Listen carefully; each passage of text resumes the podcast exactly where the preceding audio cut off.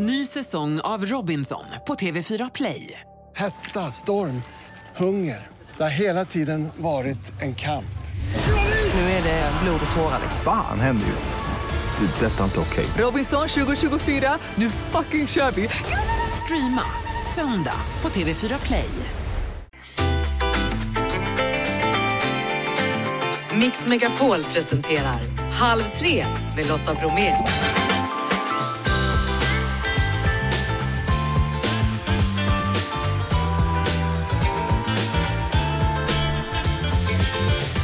Hallå där och varmt välkommen in i Halv tre-studion. Ny vecka, ny mix, husdrömmar. Nu är arkitekten Gert Wingård på gång. Ålen så helig att den fått ett eget evangelium. Per Johansson, mannen bakom Glada Hudik, är dagens gäst. Vi tipsar om en bra podd. Och i Halland hittar vi en vinnare som ska ta med familjen på Mix Megapols fjällkalas. Och så blir det en massa mer, sexleksaker på äldreboende till exempel. Nu kör vi! Ikväll så är det premiär för Husdrömmar på SVT. Det är jubileumssäsong eftersom det är tio år sedan programmet som på nära håll då skildrar inspirerade människor med spännande husprojekt runt om i Sverige började gå på TV. Arkitekt Gert Wingård leder programmet tillsammans med Ann Lundberg. Välkommen hit Gert! Mm, tack så mycket. Vi har härligt Cheva, vilken energikick på eftermiddagen. Ja, du det blir ju återblickar från decenniet som gått. Vad, vad tycker du har varit ditt mest minnesvärda ögonblick? Ja, det finns många minnesvärda ögonblick, men alltså jag gillar första säsongen. En arkitektkollega ritade ett jättesmart nollenergihus. Gör det med en slags stora byggelement som man brukar bygga arenor med. Skär obekymrat ut fönster med en såg på platsen har träffat en osannolik tjej som absolut inte vill bo på det här liksom, skånska landskapet utan är uppryckt med sina rötter från centrala Malmö och livet på Möllevången. Spännande hus, jättespännande karaktärer och man undrar när man sett programmet hur sjutton ska det här gå? Ja. Det är helt underbart. Det, det, är ju inte bara husprojekt vi får följa då apropå det du berättar i Husdrömmar utan relationer är en viktig del. Eller hur livet är ju människor och hur vi samsas och inte ibland samsas. Det är ju det som är spännande på riktigt. Mm. Har, har, du blivit inspirerad av någon någon gång så att du har använt någon annans lösningar till Absolut. ditt egna? Jag har snott grejer och det tänker jag inte tala om för då vill någon ha copyright på det. Men jag kan ge en liten hint sådär. Va? Det var jättefint hus i Halmstad där det låg en ståldiskbänk eller stålbänk liksom där diskor var infälld. Mm. En sån ligger det nu i ett av mina hem. Va? Så att, eh, ja, men eh, säg det inte till någon för jag vill gärna ha den idén själv. Ja, du, alltså under de här tio åren då som programmet har gått, har sättet att ja. bygga hus förändrats sett ur stil eller miljösynpunkt? Om man ska vara ärlig, nej. Va? Det, det, det är väldigt, väldigt långsamma förändringar som sker. Men alltså att volymen av hus där man är mer intresserad av de ekologiska frågor har ju ökat, eh, absolut. Va? Och vi kanske har intresserat oss än mer mot eh, självbyggeri och sparsamma eller små projekt så att säga, va? som försöker göra så mycket som möjligt med få kvadratmetrar. Sen är ju trots allt ett urval på 80 hus rätt litet va? så att det, det, det, är lika mycket hur vi väljer som den trendutveckling som kan finnas. Mm. Om vi blickar framåt då, vad tror du kommer bli nästa stora grej? Den var ju riktigt, riktigt svår. Alltså.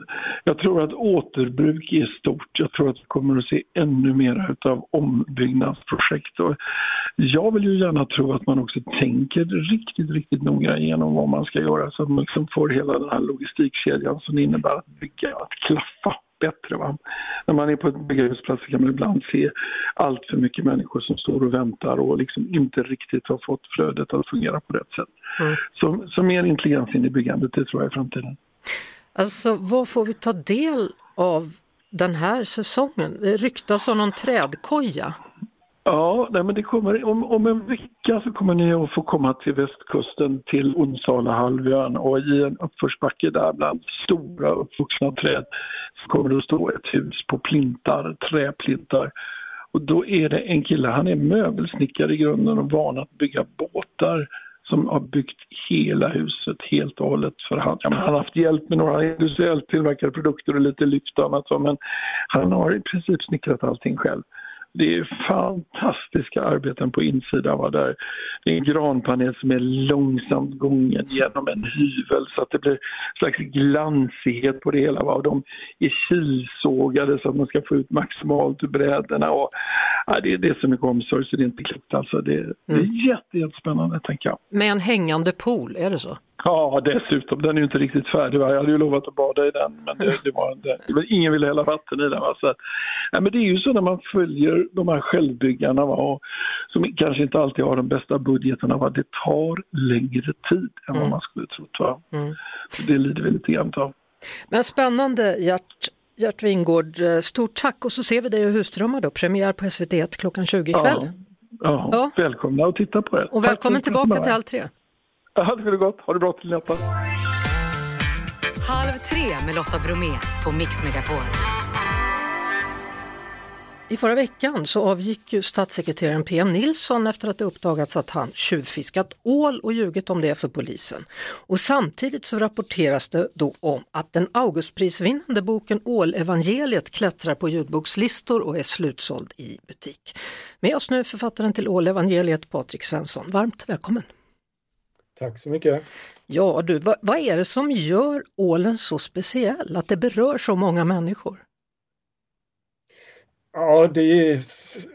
Vem hade trott att alla skulle prata om ål den här, eh, den här vintern? Men det, dels så har ju ålen eh, länge varit en väldigt eh, här, viktig matfisk på många ställen i Europa och det finns ett väldigt starkt kulturarv av det här ålfisket. Och sen så är ju ålen också väldigt här, vetenskapligt intressant. Framförallt eftersom den har visat sig vara för naturvetenskapen otroligt svår att förstå sig på. Så det finns en väldigt intressant vetenskaplig historia kring den.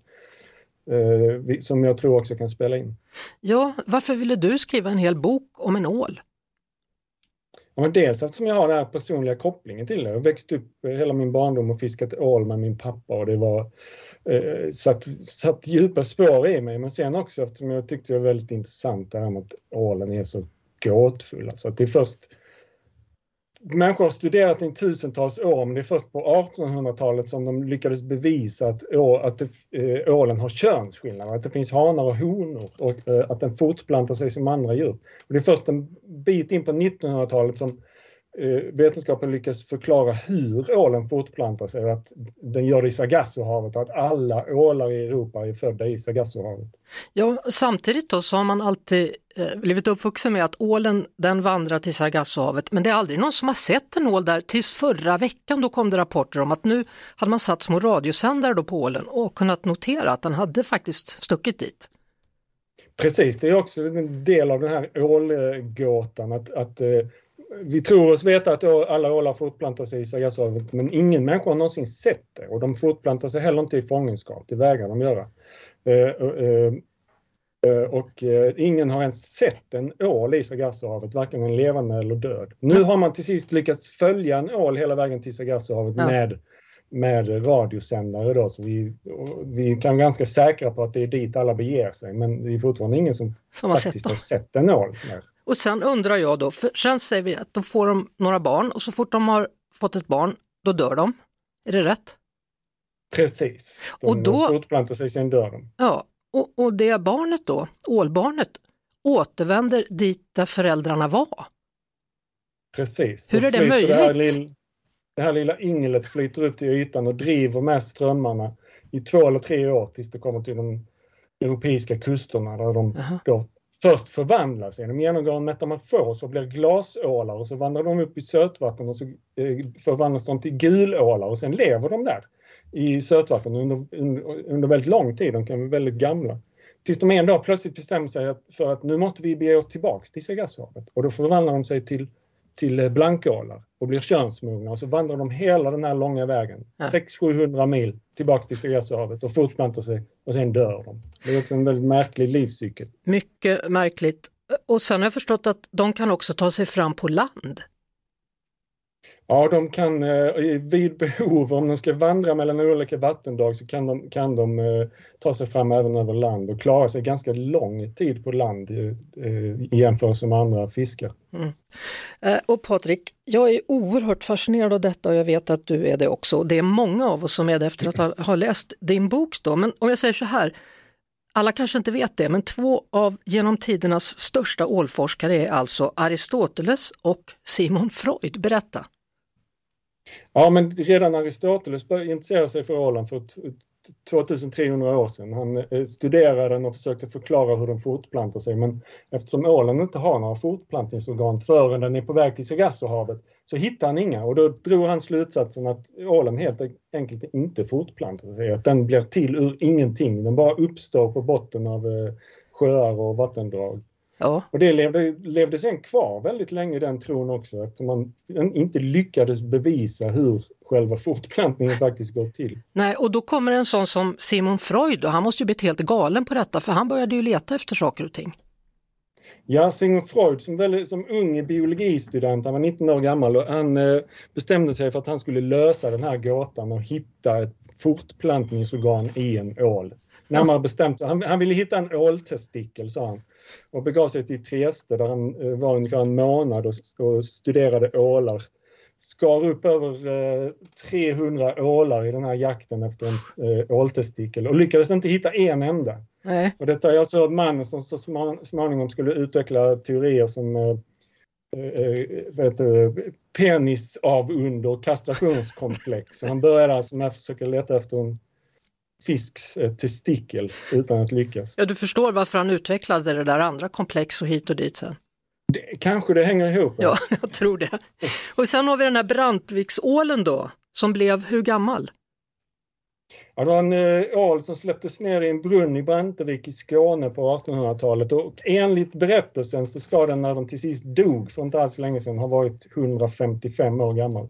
Men eftersom det är ålen det handlar om och den gärna håller sig undan äh, vår kunskap så lyckades man aldrig åldersbestämma den.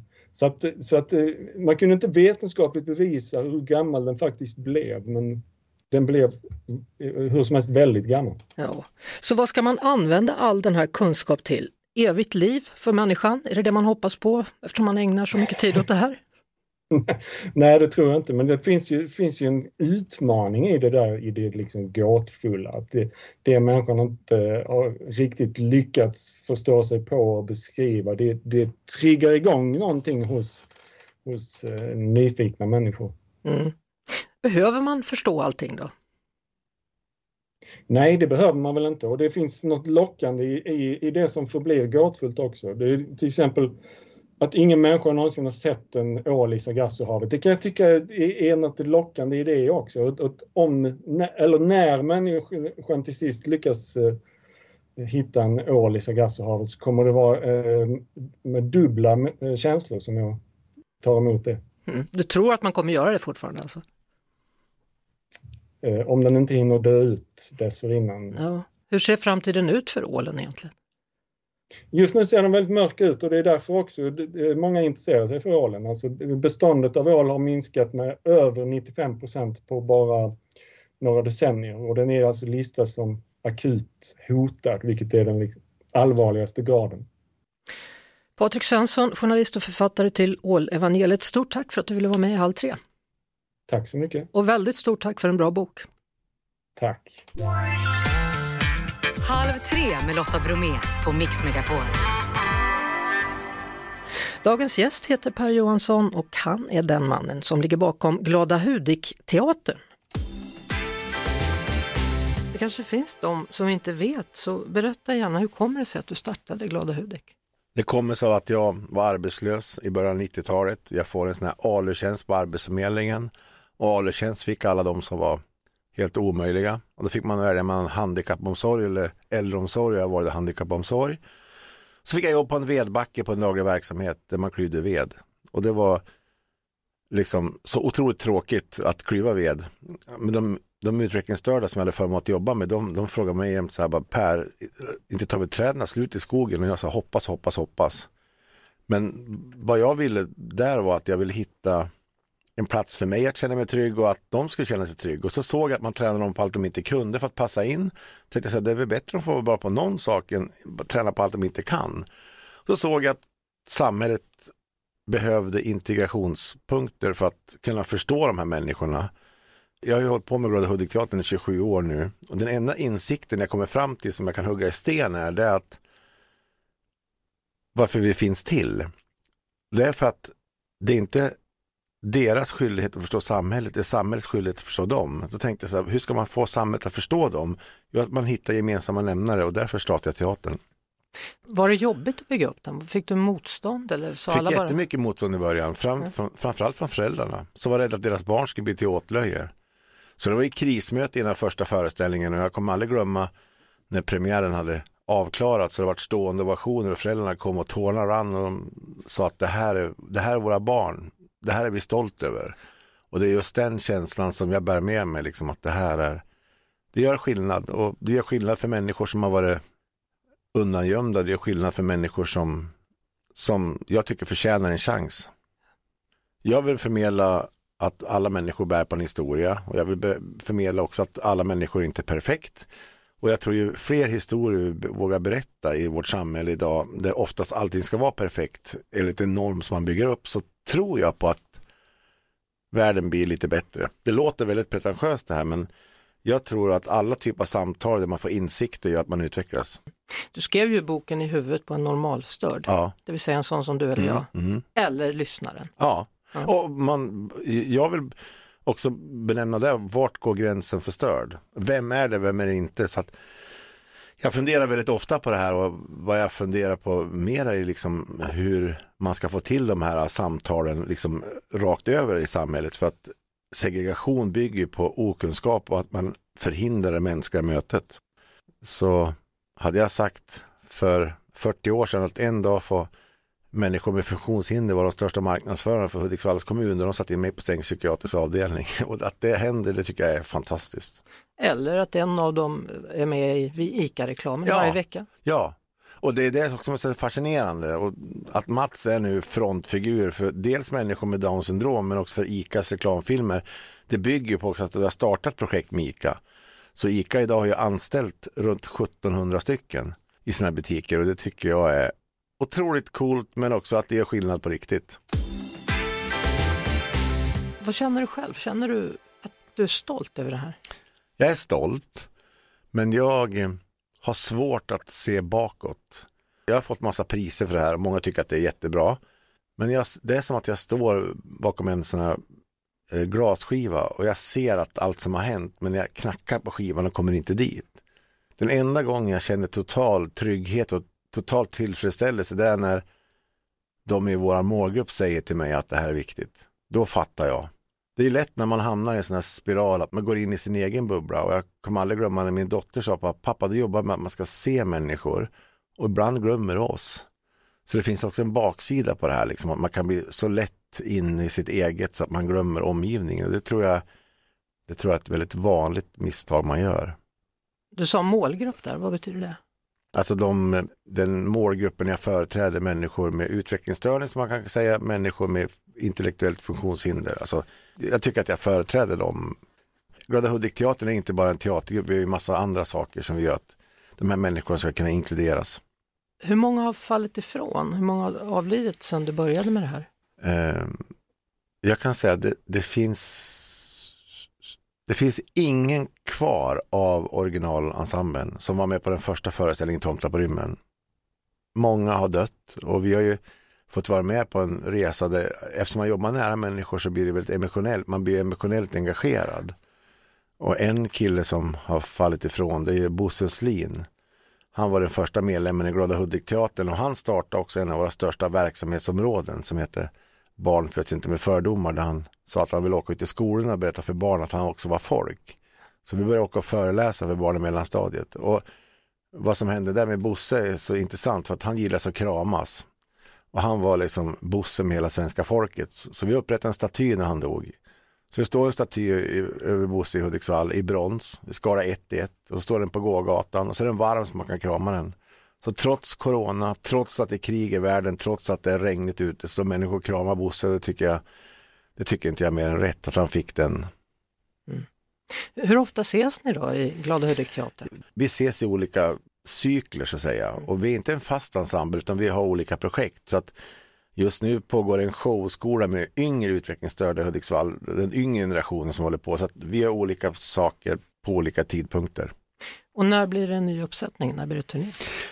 Vi var ute på turné i höstas med den sista Catwalk Live. Vi gör den här modevisningen som vi gjorde i New York. Och det är jättehäftigt för den modevisningen innehåller också ett seminarium där vi pratar om olikheter och det har blivit ett jättelyckat eh, grepp att bjuda in människor och prata om fördomar. För att jag tror att det mänskliga mötet är grunden till allt och när vi vågar öppna upp det här och liksom vågar ha en debatt om det här, det är då det också sker en förändring.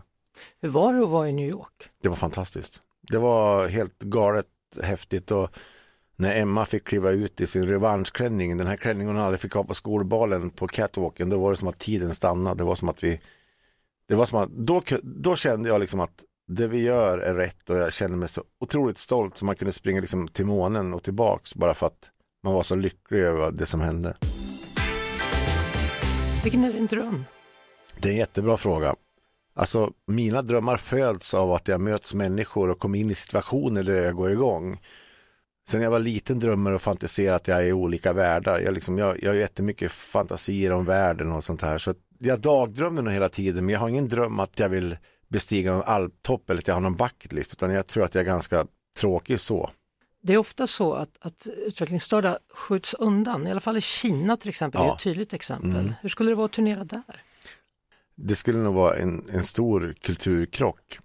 Men jag har lärt mig en sak nu när jag börjar jobba i länder som inte har de här människorna primärt ute i samhället. Så har jag tänkt på hur, hur ska man bemöta de här frågorna. Och vad jag lärde mig tidigt var att ger man pekpinnar på hur människor ska hantera det här, då backar de. Så vad vi gör är att vi berättar liksom att vi ger dem hopp att det går att förändra. Vi gjorde en utställning med Fotografiska museet 2016 som heter Ikoner där det är 21 modeller med Downs syndrom. Och den utställningen är just nu i Shanghai. Och det tycker jag är coolt. Alltså att det sker en förändring och det sker liksom gradvis men fördomar och hat tar ju aldrig paus. Det, det fortsätter ju jämt. Därför måste vi vara uthålliga. Och jag har sagt att vi får inte göra massa sådana styrdokument i så värdegrunder som är i teorin. Vi måste vara där människor är och därför jobbar vi med olika liksom, faktorer som kan påverka. Halv tre med Lotta Bromé på Mix Megapol. På Lindgården i Broby där satsar man på sexualhälsa för de som bor på äldreboendet. Med oss nu verksamhetschefen Liselott Klang Nilsson. Hallå där! Hallå, hallå! Välkommen till Halv tre! Tack så mycket! Hur kommer det sig att du och ni andra där bestämde er för att göra det här projektet? Ja, det här projektet startade ju utifrån att jag som eh, verksamhetschef och ledare kunde identifiera flera olika händelser egentligen, där medarbetarna kanske inte kände sig riktigt så säkra på sin roll eller vilket ansvar gentemot den boende man hade. Vad tänker du på då för saker? Ja, jag tänker på att eh, även när man flyttar in till ett äldreboende så har man eh, kanske sin sexuella lust kvar.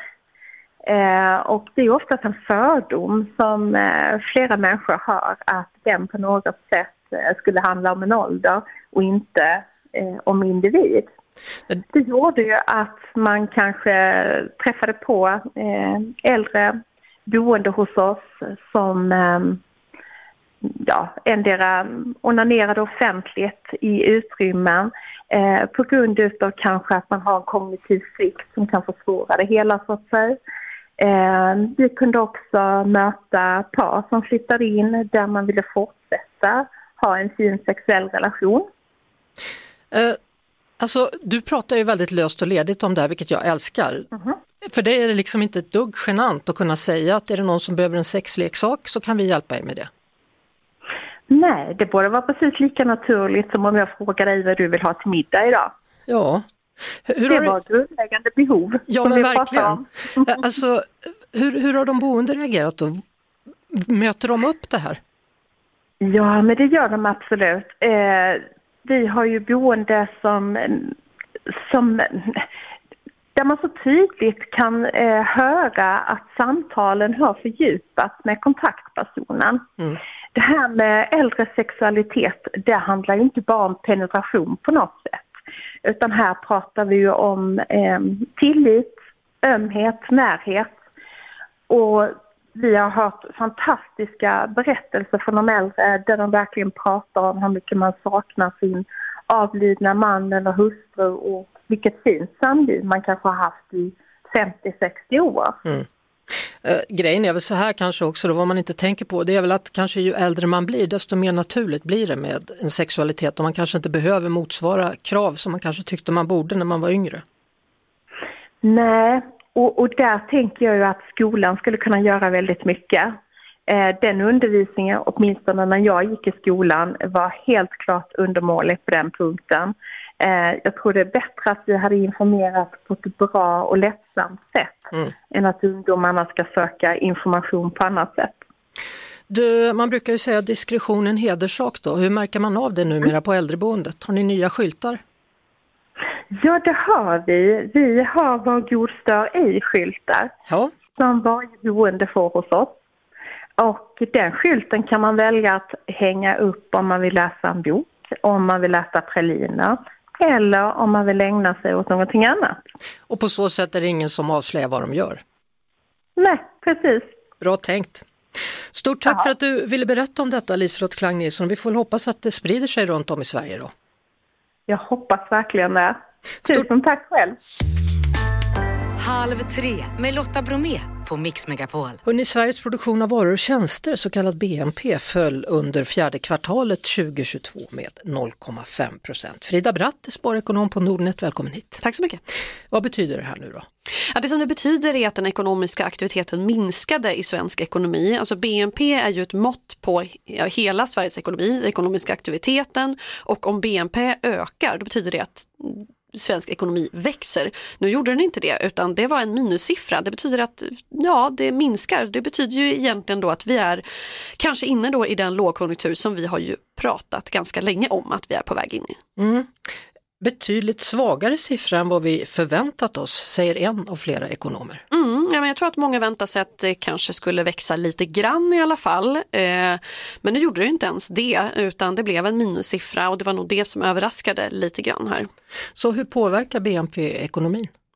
Ja, BNP är ju egentligen ett mått bara på den ekonomiska aktiviteten. Eh, så det är liksom ett mått på eh, hur svensk ekonomi mår, så att säga. Så att BNP i sig påverkar inte, utan det ger liksom en bild av hur svensk ekonomi mår. Mm. Och hur den mår, ja, som sagt, nu är det nog här, den här lågkonjunkturen som vi vet ska komma och den är ju ett resultat av att Riksbanken har höjt räntan eh, kraftigt för att få ner inflationen och de räntehöjningarna har ju gjort att den här aktiviteten har minskat. Det är själva poängen med att höja räntan och nu har den ju gjort det då slutligen. Och då tänker jag så här, ska vi försöka tolka det här lite positivt? säger jag. Och så mm. tittar jag på dig, du som kan de här sakerna. Kan vi tänka oss nu att det är slut på de här räntehöjningarna? Eh, jag tycker att du är inte helt fel ute där utan det skulle ju kunna vara så att man faktiskt tänker till lite och tänker ja, men om vi höjer räntan fortsätter att höja räntan väldigt, väldigt kraftigt, ja då kommer den här lågkonjunkturen kanske bli djupare och längre. Eh, men, och det där har många påpekat då, att vi kanske ska avvakta lite nu och se vilken effekt de här räntehöjningarna som vi redan har gjort då, vilken effekt har de haft eh, innan vi fortsätter höja. Men det där är väldigt svårt. Inflationen är fortfarande hög och vi vet ju ännu inte hur Riksbanken kommer att resonera. Vi har ju dessutom en ny riksbankschef som har eh, sitt första möte här nu i början av februari och vi vet ju inte hur han ser på det här. Mm. Så det går ju inte att säga säkert att det är så det blir. Men i teorin så kan man ju tänka sig att man inte vill föra in Sverige i en djupare lågkonjunktur än nödvändigt. Så vilka konsekvenser kan det här få för mig och alla andra i vardagen? Ja, att vi går in i lågkonjunktur, konsekvensen av det är ju helt enkelt att den ekonomiska aktiviteten avtar, eh, vi känner oss lite fattigare, vi konsumerar mindre och då säljer företagen mindre. Det gör att de behöver göra sig av med personal så att arbetslösheten ökar. Så ytterst så är det ju så i en lågkonjunktur att den påverkar ofta sysselsättningen. Sen beror det på hur djup en lågkonjunktur blir. Det kan ju både bli en mild lågkonjunktur, vilket väl är det vi hoppas på här, eller det kan bli en djup recession. Eh, och vilket av de där det blir, det vet vi inte, men man kan säga när det är en djup recession, då brukar det vara att det, har, eh, det är en följd av en finanskris och det läget har vi inte riktigt nu då. Mm. Så att man kan fortfarande hoppas att det här blir en ganska mild och inte jättelångvarig lågkonjunktur. Det är det vi hoppas och det är så det ser ut just nu. Ja, men om vi då tänker så här, i den bästa av världar blir det ingen höjning på räntorna. I den bästa av världar kan man få lite pengar tillbaka om man sparar pengar. Och nummer tre, det ska bli rea på el. Ja, så det gäller ju att ta vara på de, de, de positiva här. Jag gillar verkligen det. Eh, för så är det ju att elpriserna har ju vänt ner. Eh, jag själv körde liksom alla maskiner jag kunde här i helgen för det var mm. lågt elpris. Eh, och det är positivt. Det spelar också stor roll för inflationen. Därför att om elpriserna vänder ner, ja då gör förhoppningsvis också inflationen det. Då blir de på Riksbanken glada och tänker att ja, då kanske inte behöver höja räntan så mycket. Tyvärr tror jag att de kommer att höja räntan Nej, men säg inte det nu. Jag har ju sagt att det var bättre om de inte gjorde det. Nej, precis. Vi får se. Vi hoppas ju också att inflationen går ner så att saker inte blir dyrare för oss. Det vill vi ju inte heller. Men du tyckte jag var på rätt steg. Ska jag ringa den där nya chefen? Vad ska jag göra då? Ja, men du kanske ska göra det. Ja. Nej, men personligen så, och det här är ju en väldigt så här, intressant balansgång för mm. dem. Alltså, de vill ju inte att inflationen ska fortsätta vara på den här höga nivån Nej. eller fortsätta stiga. Och samtidigt så vill man inte höja räntan för mycket så att liksom, lågkonjunkturen blir djupare än nödvändigt och fler blir arbetslösa. Så det är väldigt svår balansgång och vi får se hur mycket hänsyn de tar till att läget nu är mycket tuffare i svensk mm. ekonomi. Har du koll på förresten att posten tänker dela ut brev var tredje dag nu? Ja, jag såg det här ja, precis. Det är väl kul om det kommer en gång i veckan. Mm. Kan man säga. Mm. mm. Ja. Tack för att du kom hit Frida Bratt, sparekonom. Podplay Mm, podplay.se, så heter den där du kan hitta bra poddar. Eh, elitidrottare har alltid fascinerat mig och vad som driver dem då, då. I podden Lotta och samtalet på just Podplay så träffade jag Pernilla Wiberg och hon gav mig faktiskt en ledtråd. Människokroppen är häftig och speciellt då knoppen, alltså att hjärnan vill mer än vad kroppen egentligen eh, tål. Mm, och därför hon kunde då, berättade hon, åka ner för störtloppsbacken trots att ena knät var helt trasigt. Och så tog hon dessutom en medalj genom att göra så. Hon berättade också om rädslan för att bli sövd, hon ska byta ut ett knä nämligen, och dramatisk förlossning och just de här operationerna. Då. Det är en annan sak som jag intresserar av, eller fascinerad av, en annan grej med elitidrottare, alltså är de annorlunda byggda rent fysiskt? I ett samtal med Börje Salming för några år sedan då frågade jag honom om hans kropp var gjord för att tåla mycket stryk. Det vet jag faktiskt inte, men eh, jag tror man är växt lite grann så. Jag har fått lära mig att liksom inte ända från när jag var liten, pappa dog när jag var fem år och, och, och, då fick man ta hand om sig själv, mamma hade inte tid, hon var tvungen att jobba och jag var mycket själv där på hockeyplan hela tiden och, och skötte mig själv. Och jag tror när jag fick smällar så man, då brydde man sig inte utan man fick ju, det var, jag hade ingen pappa eller mamma som stod där och tröstade mig eller någonting sånt där. Utan det var bara, det var bara att köra på. Mm. Börje Salming alltså, hela samtalet med honom hittar du på podplay.se.